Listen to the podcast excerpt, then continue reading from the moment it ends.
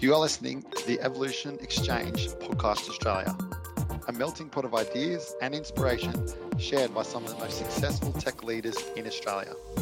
I'm Matt. I help connect businesses with tech talent, and today I'm your host.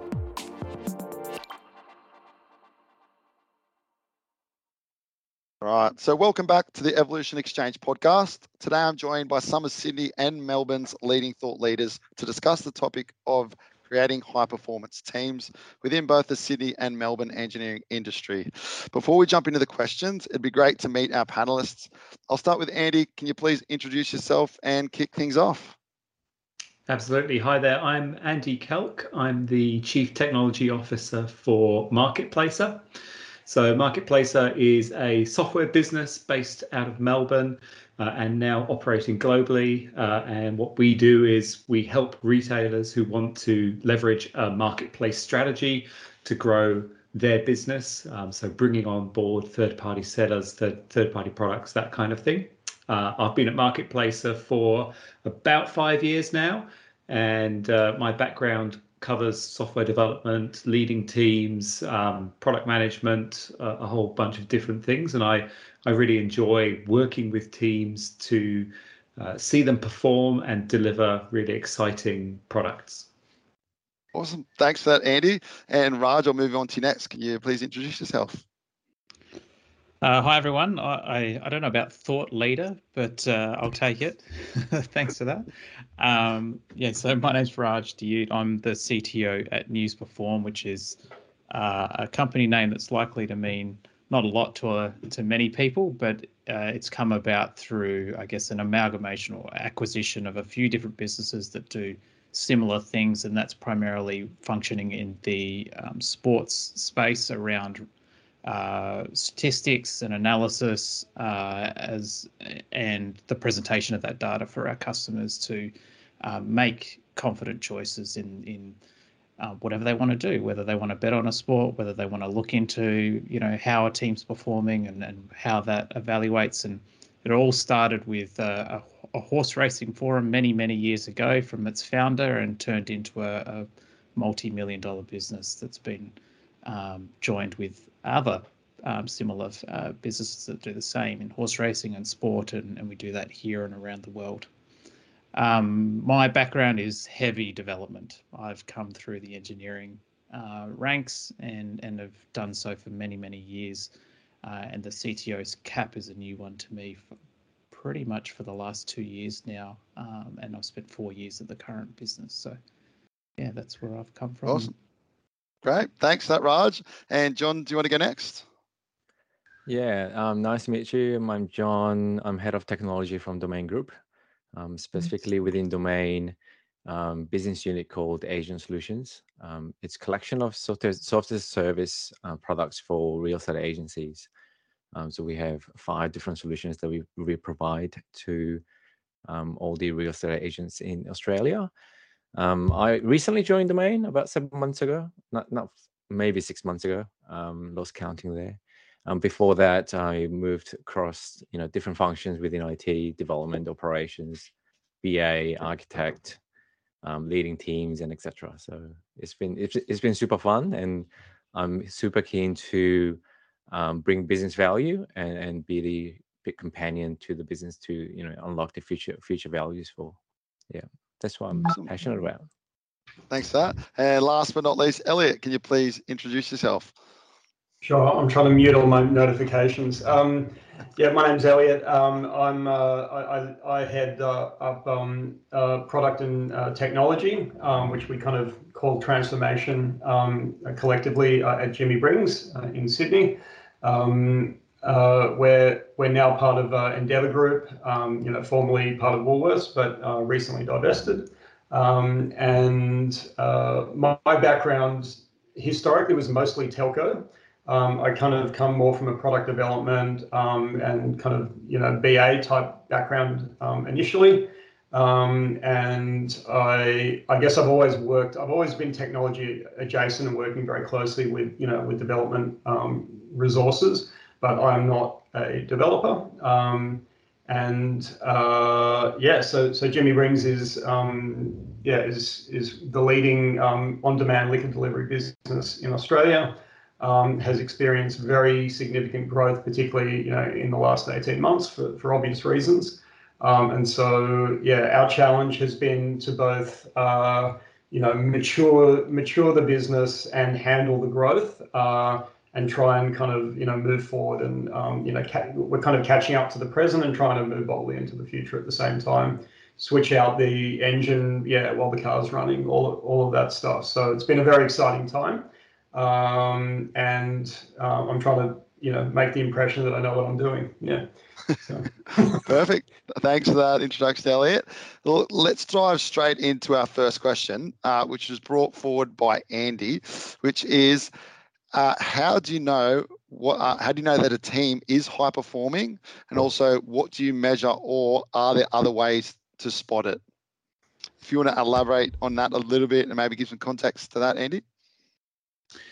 Yeah, absolutely. I think it's one of the age-old questions in software development is is measuring uh, progress, measuring health, measuring output, measuring performance. You know, I think we talk about high performance teams and sometimes instinctively we we know what they are and we can we can spot them um, but I think it's really interesting to to dig into what actually makes a high performing team by definition.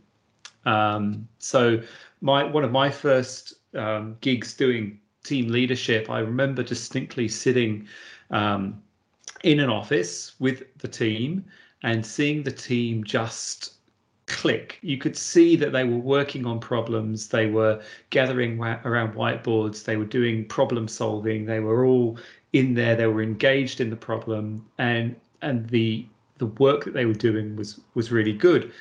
And particularly the last 18 months, as a lot of people have started to work from home, it's been harder to get that energy sometimes or the sense that a team is really performing. Uh, you know i think if you're in the same room you can kind of spot some of the factors. Um, so how do you get a more scientific approach to that i guess? Um, and and that's really um, for me what i think is is one of those things that i'm i'm really keen to hear how other people have done that. I, I, I can tell you a bit about what i think. Um, i mean for me one of the things that the biggest one is just they actually measure things themselves and they know what they're measuring and they know what they're measuring themselves against.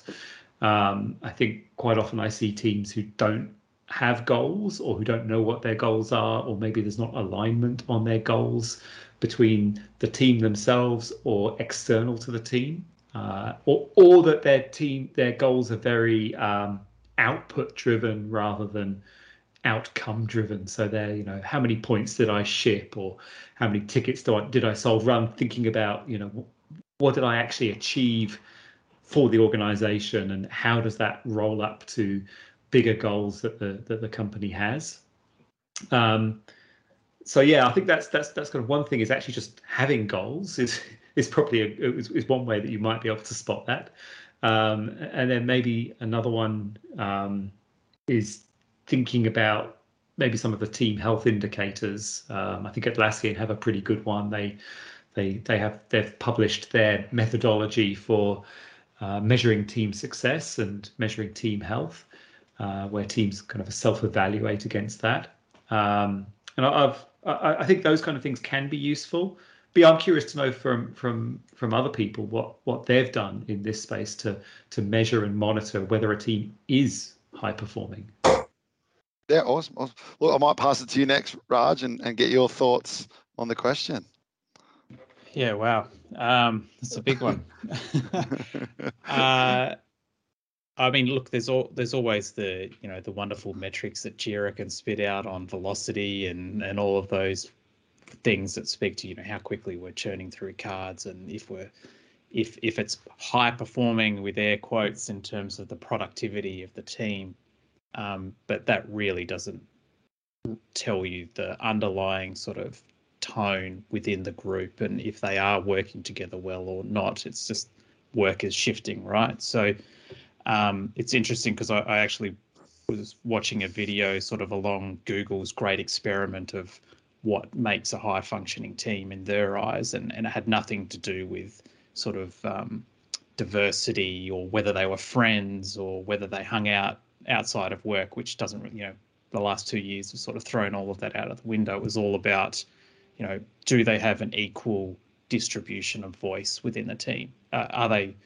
um, giving each other the the the room so it's not being you know dictated to them, but a conversation is happening and everyone's respected within that team. Um, to to have that, which again is very difficult in a virtual setting because a lot of people just like to sit and be quiet. That they're not sort of you a group of fifteen people on a Zoom call, and um, it's it's quite hard to extract that conversation piece which you used to have in the office really like all the time. Um, so I would I sort of look through, look at it in a different way in that um, there's still a fun element when I see my team interacting and and we measure engagement and all of those wonderful things with Peakon surveys or Culture Amp or whatever you want. But when I'm observing them in, say, for example, a retro that I might pop into at a, a team level, um, how they have that conversation, especially if if I'm not a part of that conversation, I'm sort of a, an observer, but how they're feeding into that. What are, is everyone getting the chance to speak? Are they feeling like their voice is being heard within that uh, format?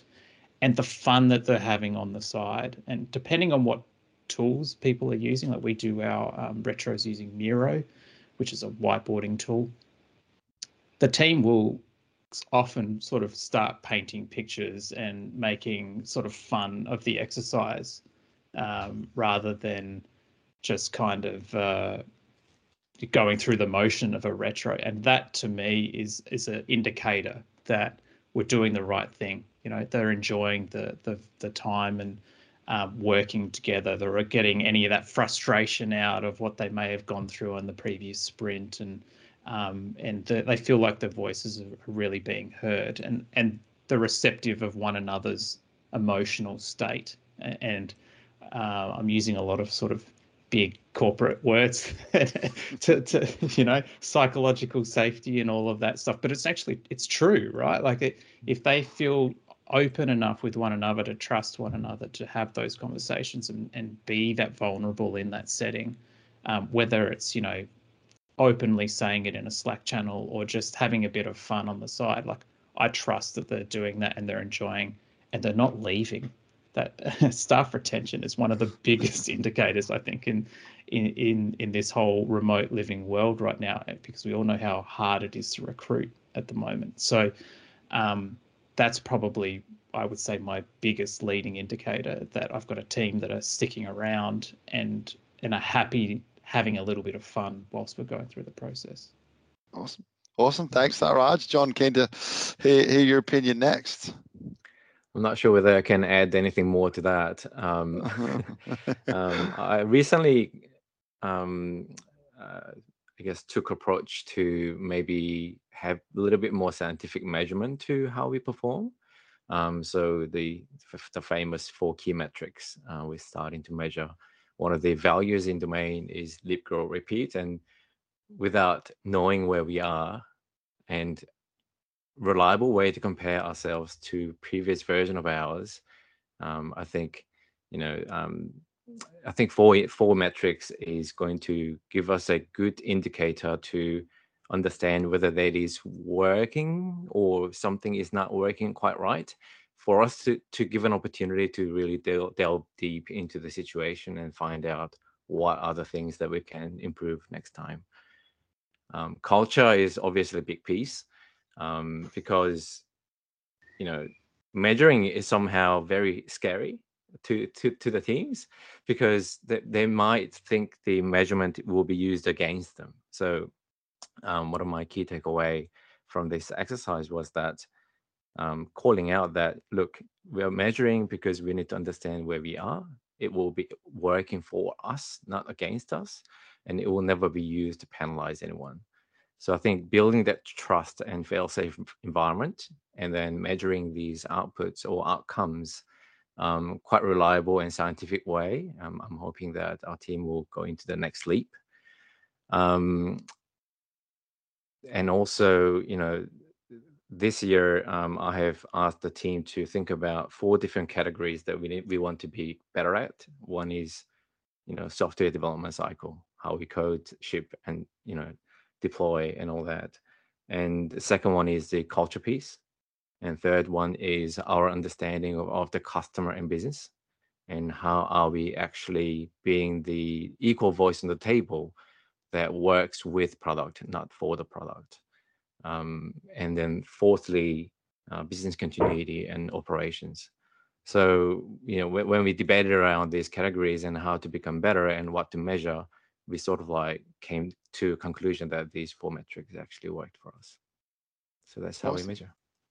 Thanks a lot for that, John. And, and Elliot, what, what, are your thoughts? Sure. Um, I guess I guess one thing I have to admit is that whenever I read the term high performing team in someone's LinkedIn profile or in a job description, I probably mentally make a rude hand gesture.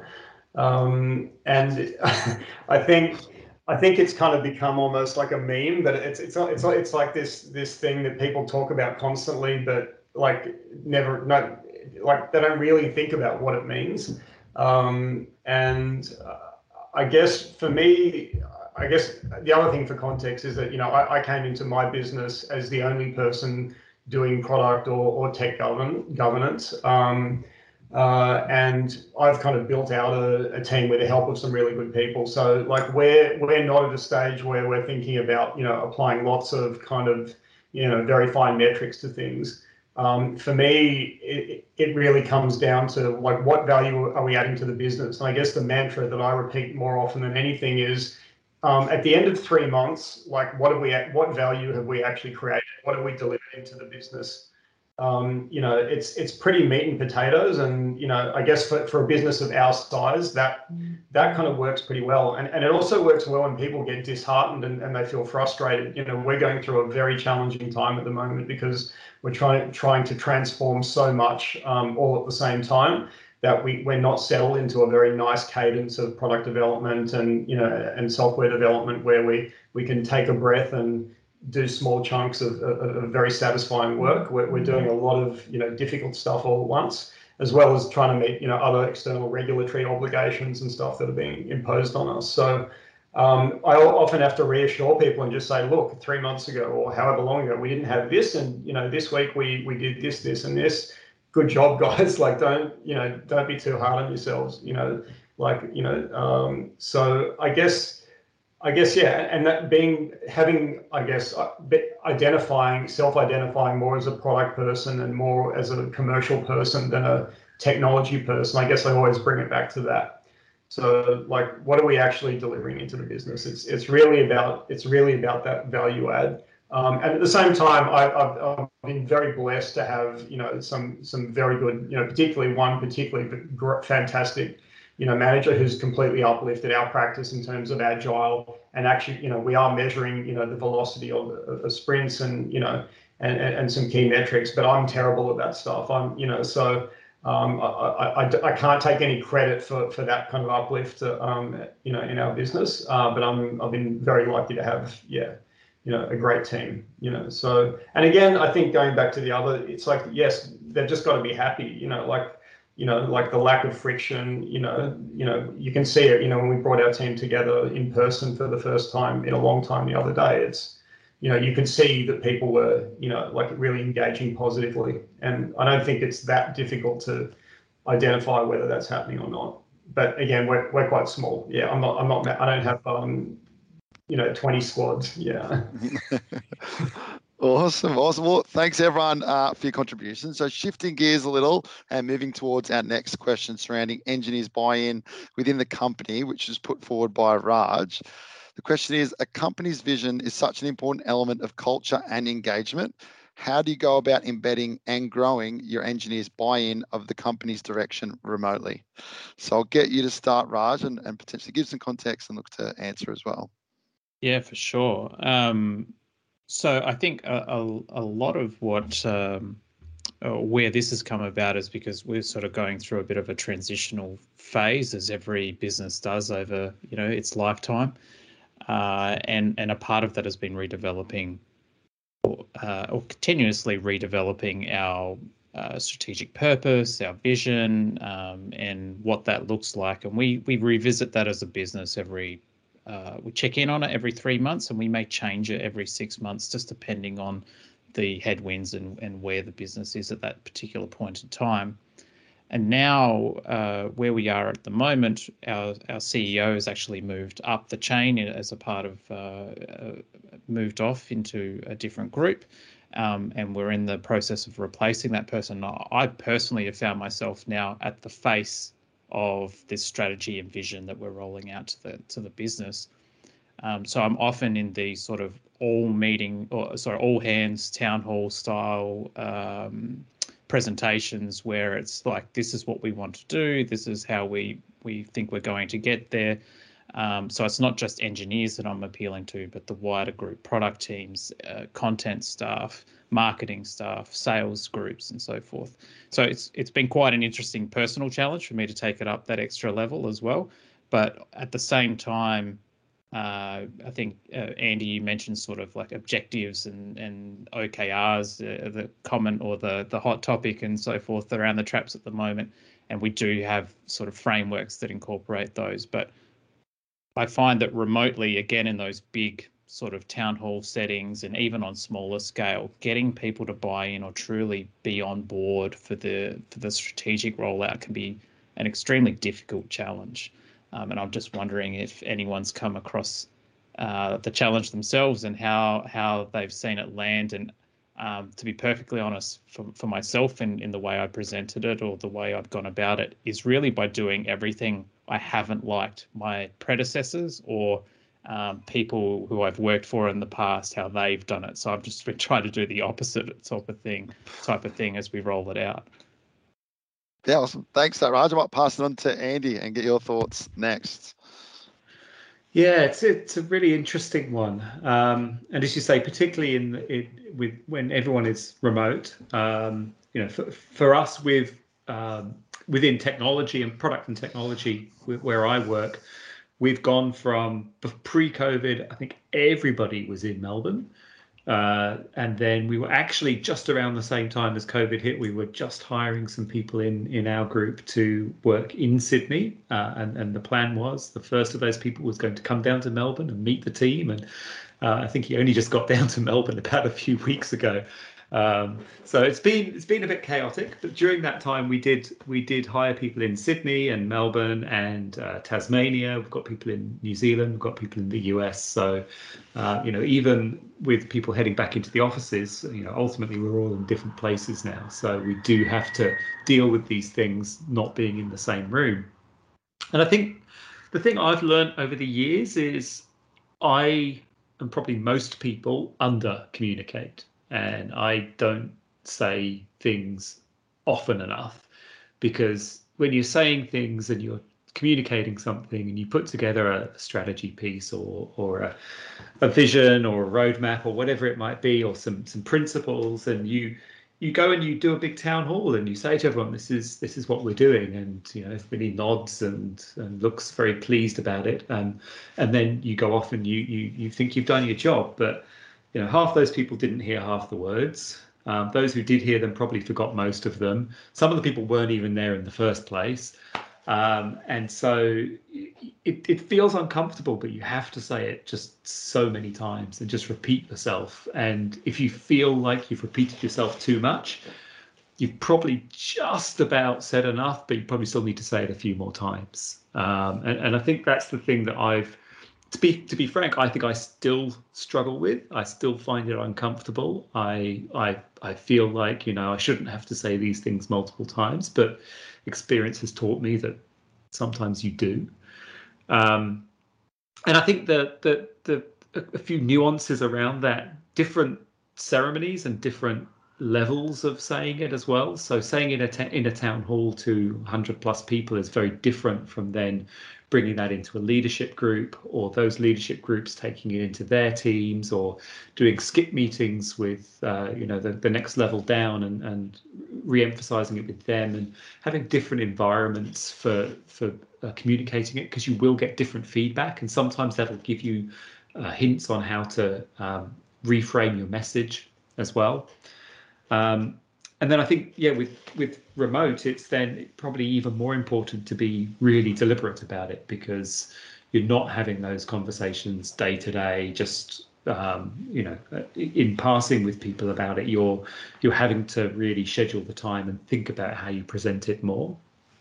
Um, but yeah, I think ultimately the strategy um, so if I look at my my world, looking after product and technology, you know, we're we're a technology business. We sell a technology product. So the product strategy is a strategy is a big part of the business strategy, but it's not the business strategy. And I think that's the other distinction that we've had to be really careful of is actually there's a there's an organizational wide strategy uh, which we as an executive team will will get together and and agree on. Uh, but then that colors what the product strategy strategy is and, and trying to do those in, in isolation of each other can be really jarring as well when you're trying to communicate that message to people. Awesome. Appreciate that, Andy. And uh, John, I'll move on to you next to get your thoughts. Um, I personally found um, over communicating why we're making these changes or directions are being made um, and more often than not involving key thought leaders in that process even if it feels like you know death by post-its. Um, you know going through that um, i guess you know initiation and you know brainstorming and coming up with the idea together because um, people who um, really buy into that idea and they you know if if they feel like they came up with the idea as an originator i think that's the when the big power movement shifts and then um, momentum really can build um, with people around them as well. So I, I normally find a few key people and trying to really workshop with them and come up with the idea. I already have some ideas what i want to do but you know at the same time i could be also wrong like when we when you go into workshop like there could be multiple other you know um, ideas and scenarios that you never thought of. And um, I, I, think having that exercise even as a small group and then propagating it through to the organization uh, worked like a treat. Um, and other than that you know you just need to be consistent and very diligent around the new principles or strategies that you created or we created as a group um, and then try to find some examples or you know initiate initiatives that is directly talk to that strategy and then really nurture that and and see it through and then just try to repeat that with different group of people and then that sort of like becomes another momentum within the organization i found Awesome. Thanks for that answer, John. And Elliot, what are your thoughts? Anything to add there specifically? Sure. I mean, I guess I was just thinking about, you know, like when am I most, you know, effusive about the vision or, or about, you know, like a an engineer's role in, you know, you know, in, in that, and it it always. I think the time that I'm I'm most enthusiastic about is when I'm actually hiring them. Um, and, and I think that's something that's been critical for us to say, well, you know, this is, you're not going to be a tiny cog in a massive machine. Like you can actually achieve stuff here. You know, you're not going to, you can feel like you're making a difference. And then, you know, we have, again, because of the size of our business, we're able to have effectively an, like an all hands meeting every morning. You know, we had, we've had since, um, since, since the pandemic started. Um, so everyone really gets to see what's happening in the business and across all areas of the business and and get kind of briefings you know they're, they're across you know performance in terms of you know what financial performance each week. You know they're across operational issues you know they're across what marketing activities we're doing um, and why. And i think that's a that's a great thing and it's something you know that we we may even preserve once we you know fully once we're back into you know a kind of i guess a state of, of normalcy um, yeah, I guess I was also thinking of yeah that I remember um, yeah at a um, you know we had a, a planning kind of uh, like you know strategy session and I, I, I did a mission statement and I kind of got slightly laughed at by the uh, yeah one of the co-founders of the business but um, you know I think that's important and it's important for it to be like real you know and it's like this is what we actually and you know in a way, it's not just the engineers, it's telling, you know, operational people like, what can we do for you and how can you learn how to ask us for it, you know? Um, you know, like we want, we don't want you to accept what you've been doing, the way things are that have been for, you know, for that's almost more important, I think, or, has been the, the, the tougher sell for me. It's like telling the business that they can ask for more and for better. Um, and that it's not, it's okay to do that, and it's it's okay to not just cope with, you know, with, with kind of misery, uh, or you know, whether that's on a small or a large scale. Um, but yeah, um, Perfect. Thanks, uh, Great answers, everyone. Uh, and I think this ties in well with our next question, uh, which was put forward by John, which is Have you ever felt that you, as the senior leader, were the blocker in, in building a high performance team? And what did you do? Or what's your learning experience from that situation? I'll get you this kind of segue that, John, and, and kick things off. Yeah, I mean, um, as as your team grows and you know you got multiple squads to manage and you know you're trying everything that you can to build a high performing team I've, I've i've seen a number of times where senior leaders including myself were becoming a blocker in creating those high performing teams and you know one for me has been um, you know trying to understand what are the details that is going through to make some technical decisions and and trying to be come trying to be across them as much as i can. And you know that sort of created uh, i guess a bottleneck in terms of creating the right solution for different groups of people that we had um, so having the architect and big bit of technological technology background i normally find that really interesting and fascinating to um, you know go through that you know exercise of understanding the problem space and solving that problem. But you can't solve the problem all by yourself either.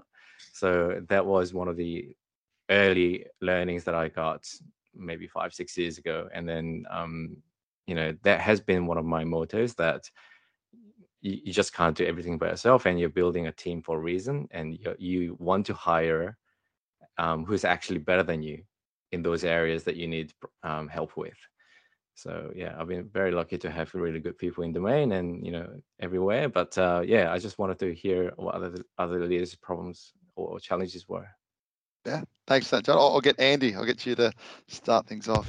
Give us your thoughts.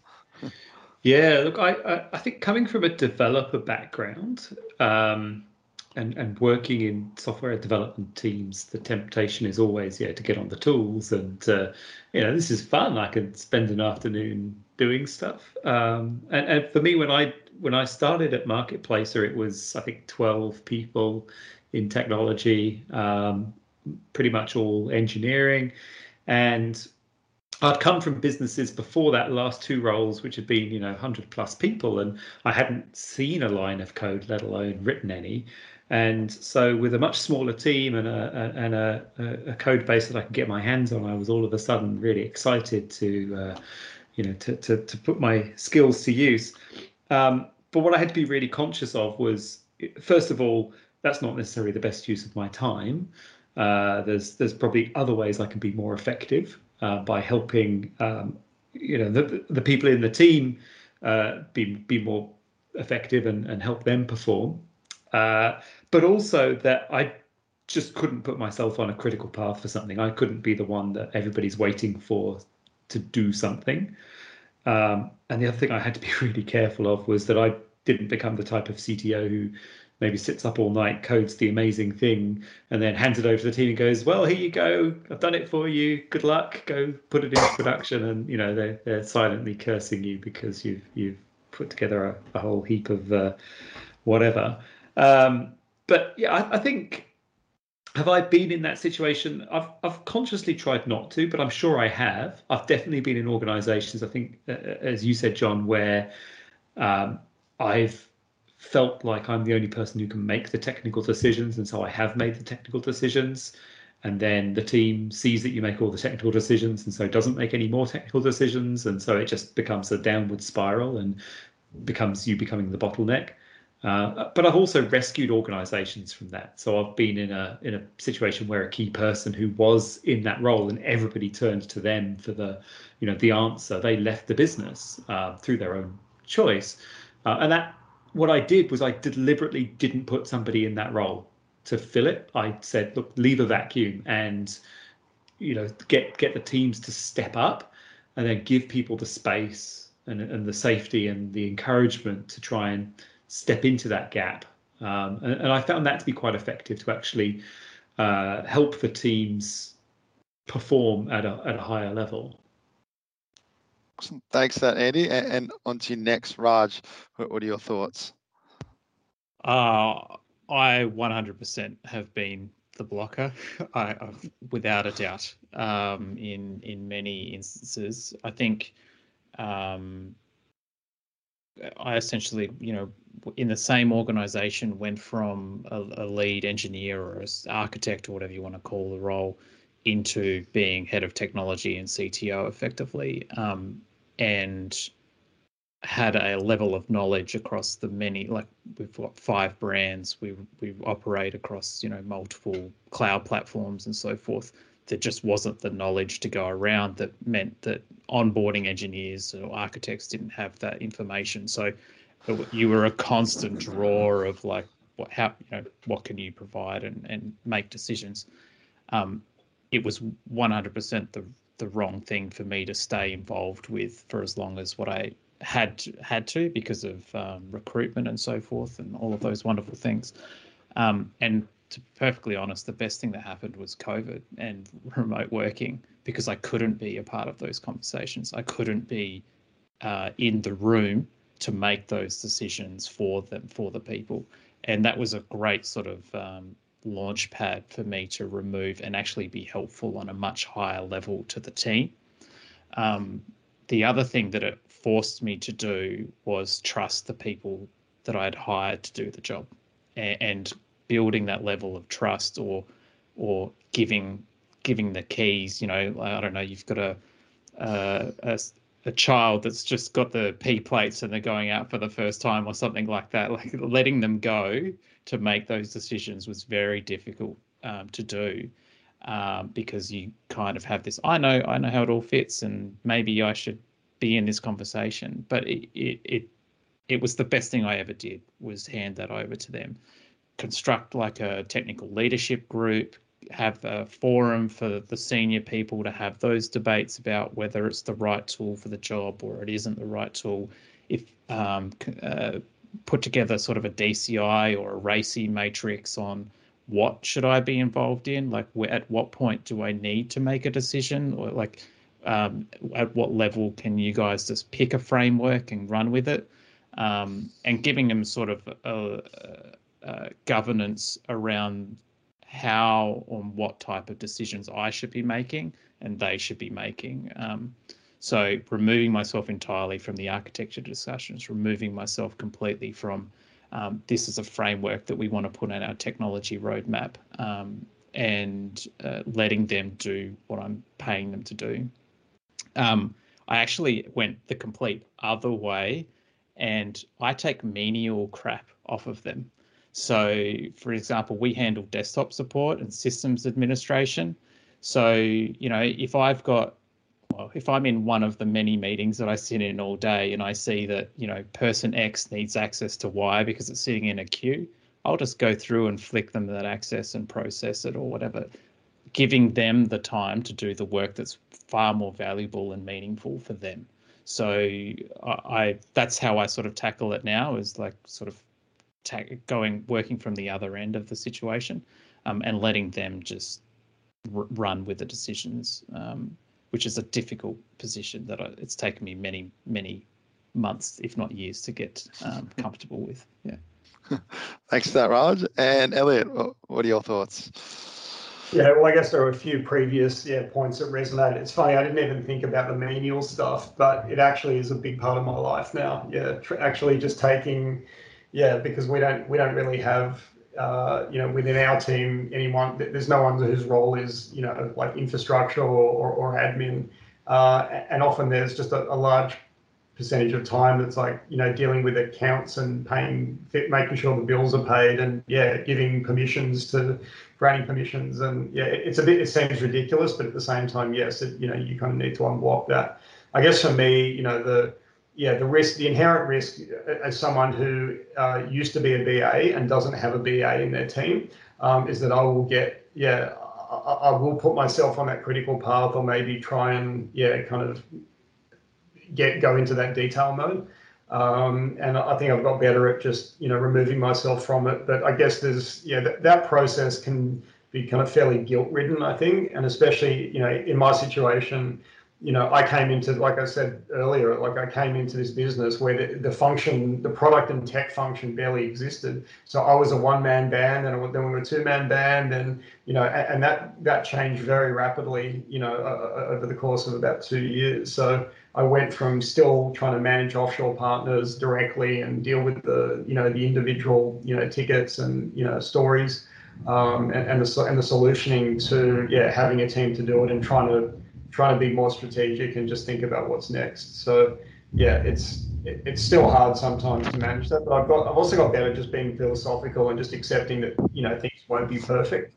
Um, we are going to make mistakes, and you know we'll just we'll just deal with it. You know, um, and you know you just can't control every aspect of it. So yeah. Thanks for that, Elliot. Mm-hmm. And finally, our last question of the podcast, looking at a question surrounding soft skills within a working from home environment, which was put forward by Elliot, which is in the new working from home context, is there a greater need for developers to have a non-technical or soft skills to deliver effectively as a team? So I'll start with you, Elliot, and just get your thoughts. Sure. Well, I guess the reason I asked the question is I probably believe that that is true. Um, I think, you know, thinking about, you know, my, you know, career journey, um, you know, like there's there have been a lot of, you know, there have always been a lot of developers who kind of, or, or a certain number of developers who are happy to sit in the corner um, and kind of just do their, you know, and just code um, and you know often you know happy for someone else to be prescriptive about what they're doing you know and kind of set them work.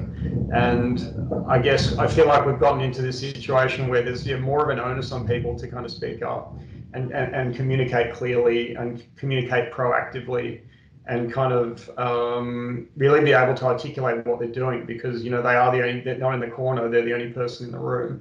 Um, and yeah, it, it kind of feels like it feels like the, the role of software developer is an engineer is kind of becoming broader and it's not uh, you know it's not just the domain of you know I guess stereotypical geeks you know anymore. Um, you kind of need you need you need the full suite I think to, to be a, to be a, a true high performer.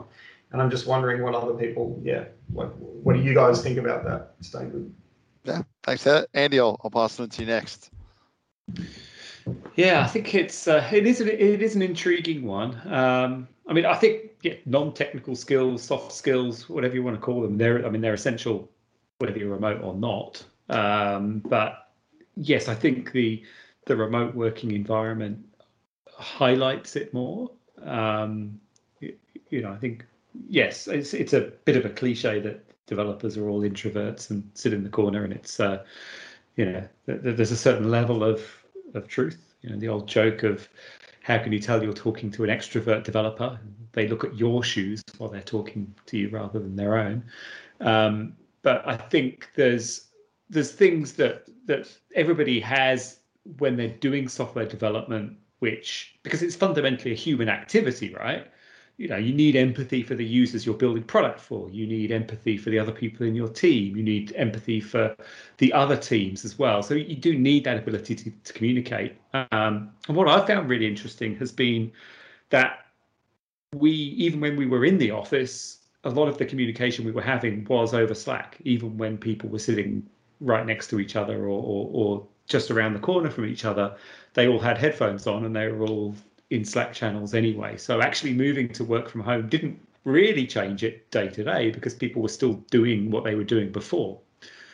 What did happen though was that those incidentals and the just the some of the bonding things you know there's a certain half life to your human relationships you see somebody in person face to face and you build up a you know a, a store of of value for that person in your brain and that that decays over time, and after a certain period of time, you need to kind of refresh that. Um, so when everybody's in the same office every day, that's it's easy in some ways. Physical closeness is is kind of a shortcut to everybody being mentally close, uh, but it doesn't mean you can't get it if everybody's working from home. You just have to try harder.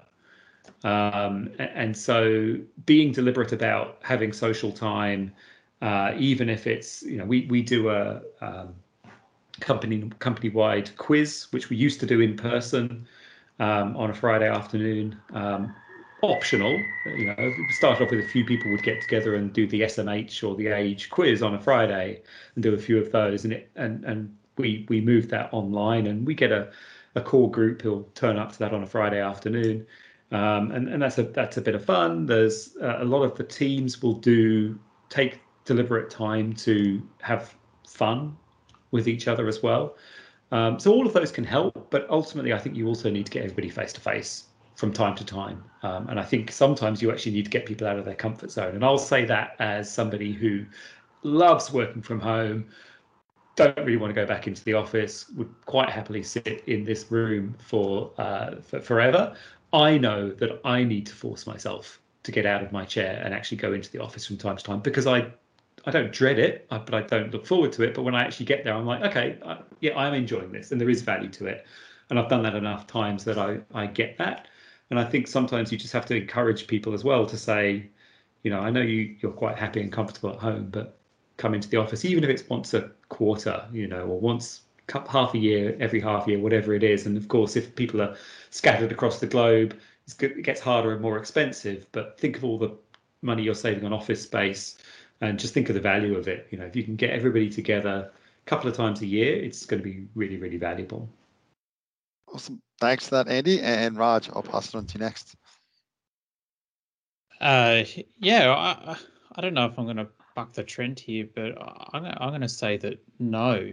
Um, the the difference now, or having people remotely having an increase in soft skills, from my own personal experience, I wanted those skills first, like when we were all in the office, not not just now that we're remote. Um, I, I was very fortunate to be a partner in a, an agency before my current role or current um, place of work, and uh, I can't take credit for this, but uh, our our motto or our mission statement was "Tech people you can talk to," and and that is something that I have basically carried through from every piece of work, every hire I've made, every person I introduced to the business, um, because you can teach someone how to code. That that that is the easiest thing in the world to do. You can teach someone how to architect. You can teach someone how to upskill. You can teach someone the the engineering side of the business. You can't teach someone how to interact as a human being. Um, you can't necessarily force someone to have those social sensitivity skills. Uh, and they can really rock the boat for, in terms of a team dynamic level if they don't have them. And whether that's remote or in person or one day a week or, or, or not, it, it really does make a significant difference. And I, I know because of the recruitment challenges that COVID has brought about, how difficult it is to be selective of the people that you want to introduce to your team. Um, sometimes you just don't have a choice right now, and you're you're pulling in whoever you can possibly get your hands on that isn't going to a big bank or something for you know lots of dollars. Um, uh, so I, I have wrestled with that that line, you know, tech people that I can talk to, that you can talk to, because uh, I've I've pulled the trigger on people that have not fit that ethos, and I've paid the price. Um, I, I have lost not just the person that I hired that didn't fit that, but I've lost the good people around them that truly made up the great people in, in a high performing team. If we want to get back to that, so I I I'm a very strong advocate that this rings true, remote or otherwise, um, and I I will use it as a guiding light when I go into that recruitment conversation and bringing people on board. Um, it, it also feeds into the whole larger vision and, and strategy sort of work as well. Um, I, I want people that that are in it as a team, not as an individual or not be, not just sitting off in a corner and and not getting involved. Yeah.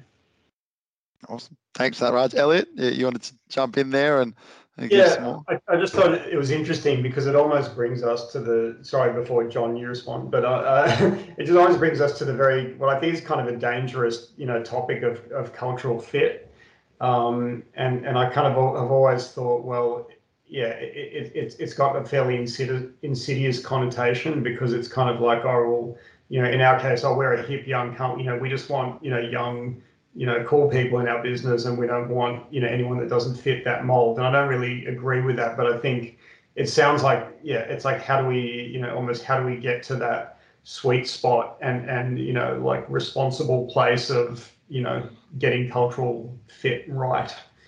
Um, but yeah, I think it's an ongoing challenge. Yeah, yeah, awesome. Raj? Yeah, you just on mute there. I guess cultural fit is a bit of a dirty word, and, and it's not what uh, what I mean by the the the content. It's more uh, yeah. you want you know you you bring those different voices and so forth, but it's still there's a set of I guess skills, empathy, social sensitivity, general understanding of the human nature and the way they interact. Like it's not about is it the you know are they going to go out and get drunk on a Friday night together as a no, team? I, I, agree with yeah. that. Yeah, yeah. It, you you you want those differing opinions and so forth, but they need to be able to communicate those opinions. They need to be able to you know have that equal tone of voice in in the group and and be a, a part of the conversation, which a lot of people can't do. So um, we can foster that, we can sort of try and grow that and, and help them. Um, it, but it, it, only goes so far, and, and it's much easier to um, teach the hard skills or the, the, the development skills than it is those. Um, the other thing, just quickly while I remember, is you can also end up having managers or needing more managers for those people that don't have the soft skills because there's there's a lot of like can lead to underlying problems or disruption in the team and then you, all of a sudden you've got a lot of extra that you need to handle as well thanks Raj and look we'll go go straight to John and get your your thoughts as well on this. I'm actually with Raj on this one. Um, I 100% agree that um, one of the one of the only criteria when I hire people and when I tell my people to hire, the only criteria that I have is don't hire brilliant jerks, um, because they can be the bad egg and bad apple, and it will just spread like contagious. And I don't think you know it's it's more of a not a culture fit, but it's more of a value fit.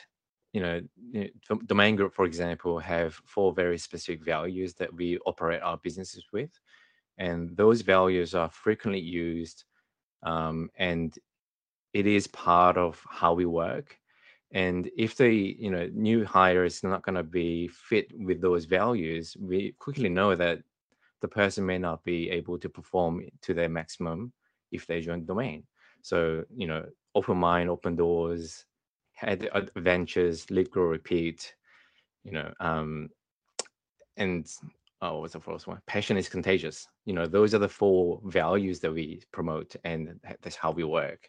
And we actively seek for those people who's, you know, looking for those values in their workplace. Um, and and it, it, it is same for engineers. And the reason I think um, soft skills, whether that is more required because we're working remotely, I'm not sure. I'm a very introvert. I look at my own shoe, not the other person's shoe.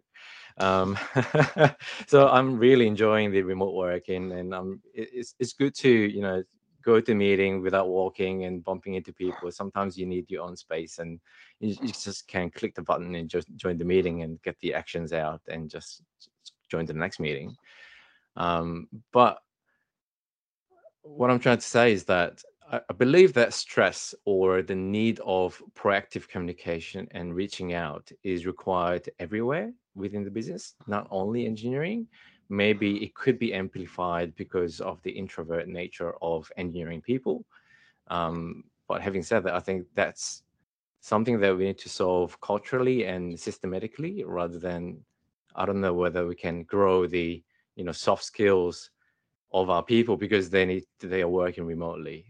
I rather create different you know activities that we can do together, or you know maybe create huddle time, maybe um, one hour per week, where you're not you're actually working on a keyboard, but you're maybe talking to the other people um, as if they are next to you. So um, I think there, there could be multiple things that we can try um, to relieve that stress. Awesome. Thanks for that, John. Look, we're going going uh, fairly into the time here, so I think we'll leave it there for now. But I just want to thank Andy, Raj, John, and Elliot for joining me on the podcast and providing such interesting insights, which surround such a relevant topic for today's senior managers on building high performance teams. So thank you all for listening, and we'll see you next time on the next instalment of the Evolution Exchange.